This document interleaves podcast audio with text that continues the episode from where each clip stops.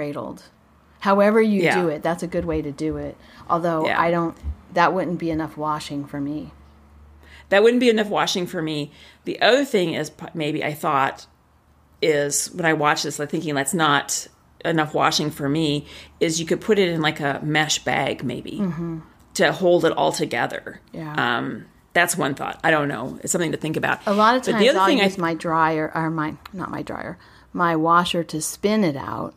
Mm-hmm. Um, and that works for me. That works pretty well. Like for a, for Yeah. a bigger thing, I'll usually Yeah. put it in to spin because I have a And don't spin do- cycle that I can just put it on spin and no water pours in. It's not Yeah, rinsing and, and spinning I- at the same time. It's a top loader. Yes, and I have a spin cycle where no water will go in. I could just put it on spin, but it goes for about ten minutes, and I think I and it locks, so I can't Yeah. Stop it mid spin. I like just have it spin for a minute or two, or check it, you know, and lock. I can't do that, Mm-hmm. Yeah. so I don't put mine in the in the on the spin cycle. But the other thing that she does, I thought was interesting, is she while the sweater is soaking, she takes her schematic and she measures out and she uses the blocking squares. So I don't know if this would work on a towel or not, but anyway, she uh, um, she marks like where you know like the where the the armpit so where the the sleeve joins the body she marks that point on the blocking squares and she marks the the other one in that distance apart. So say it's supposed to be uh, you know the circumference is supposed to be 40 inches Yeah. then she makes those two pins 20 inches apart. She also then measures how long it's supposed to be and she puts a pin in there and then she also measures where you know like so say from the underarms to the top of the collar it's supposed to be nine inches then she measures that out That's so she had it.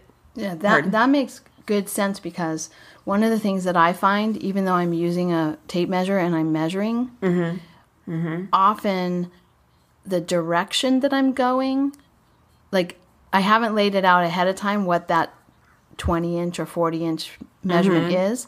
And so by the time I put one part in and then I stretch it or, you know, put it out to the right measure, it's like awkwardly turned and now it's not going to fit on the thing mm-hmm. I was trying to block it on. Like I'll often have to go get another towel because by the time I get it into the right dimension for the schematic, it's now a shape that's mm-hmm. not the right size for the towels I laid Right. down.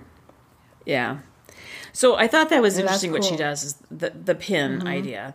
Then um, the other thing I thought was interesting is she doesn't pin the sweater down after. She just takes her fingers and she sort of moves it till it's you know the armpits are up against those two pins. The bottom is at those two pins, and lays it all out and doesn't do any pinning of it at all or stretching it.